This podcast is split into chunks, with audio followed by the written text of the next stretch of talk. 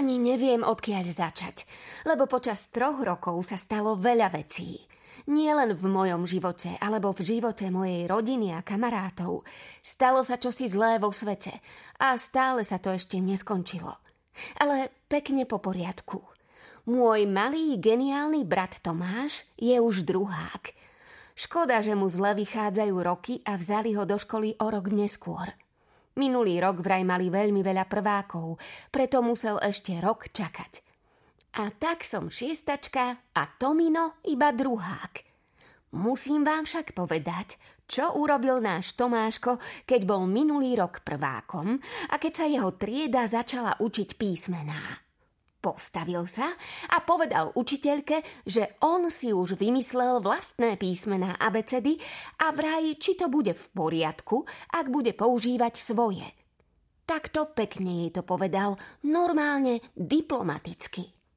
Jeho učiteľka Síkorová to určite predýchavala ešte aj cez prestávku, lebo ma stretla na chodbe a za horúca mi to vysypala.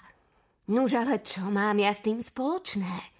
To som mala Tomášovi jeho vlastnú abecedu spáliť, alebo čo? A viete, ako dlho tie písmená vymýšľal? Povedala som, aby jej bolo jasné, že mi to nemôže hodiť na plecia len tak, hneď na prvej prestávke. Dobre, poviem rodičom. Prikývla som nakoniec. Síkorová len pokrútila hlavou a zmizla v zborovni. Ja teda neviem, ale takíto ľudia by asi nemali byť učiteľmi. Stačilo, že som doma Tomášovi povedala, že v škole musí písať takými písmenami ako ostatní. Prečo nemôžem aj v škole používať svoje písmená? Lebo ich poznáš len ty a s nikým by si sa nedorozumel. Aha, to je pravda, zahmkal Tomáš. Kým by som ich naučil ostatných ľudí, trvalo by to strašne dlho ani by sa sem k nám do obývačky nezmestili, keby som ich tie písmená učil u nás. Radšej sa teda naučím tie vaše písmená a tými mojimi si budem písať iba pre seba, aby mi nikto nemohol prečítať tajomstvá. A bolo to. Tomu nemohla povedať jeho učiteľka.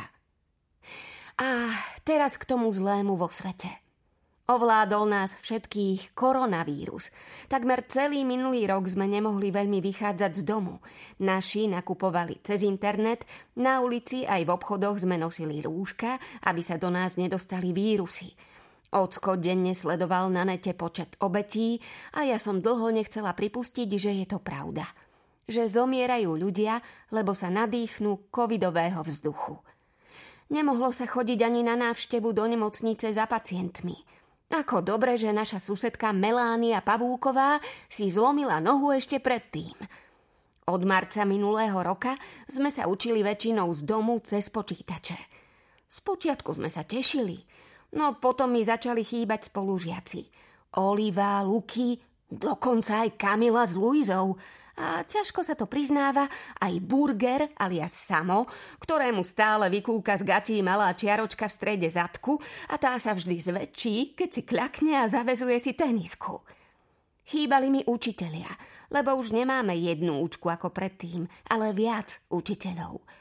Chýbal mi školský zvonec, vône zo školskej jedálne – telocvikárová píšťalka, ktorú bolo počuť zo školského dvora až k nám na prvé poschodie – Vypukol nový školský rok. Začína sa posledný septembrový týždeň. Ešte stále sa učíme v škole a nie z domu. Občas v triede kto si vypadne na pár dní, lebo každé zakašľanie je podozrivé. Ale zatiaľ odolávame variantu Delta, ktorý sa k nám šíri z Indie. Nemusíme ešte nosiť rúška, no nemiešame sa s inými triedami, čo ma trochu štve, lebo Viktor má triedu na druhom konci chodby – ešte stále sa mi trošku páči, ale už nie tak, ako kedysi. S Lukým sme však dobrí kamaráti a ja rozmýšľam, kedy na človeka vlastne prichádzajú tie veľké osudové lásky. Osudové preto, lebo Júlia mala napríklad tiež len 12 alebo 13, keď sa osudovo zalúbila do Romea. Zatiaľ čakám. A je mi celkom dobre.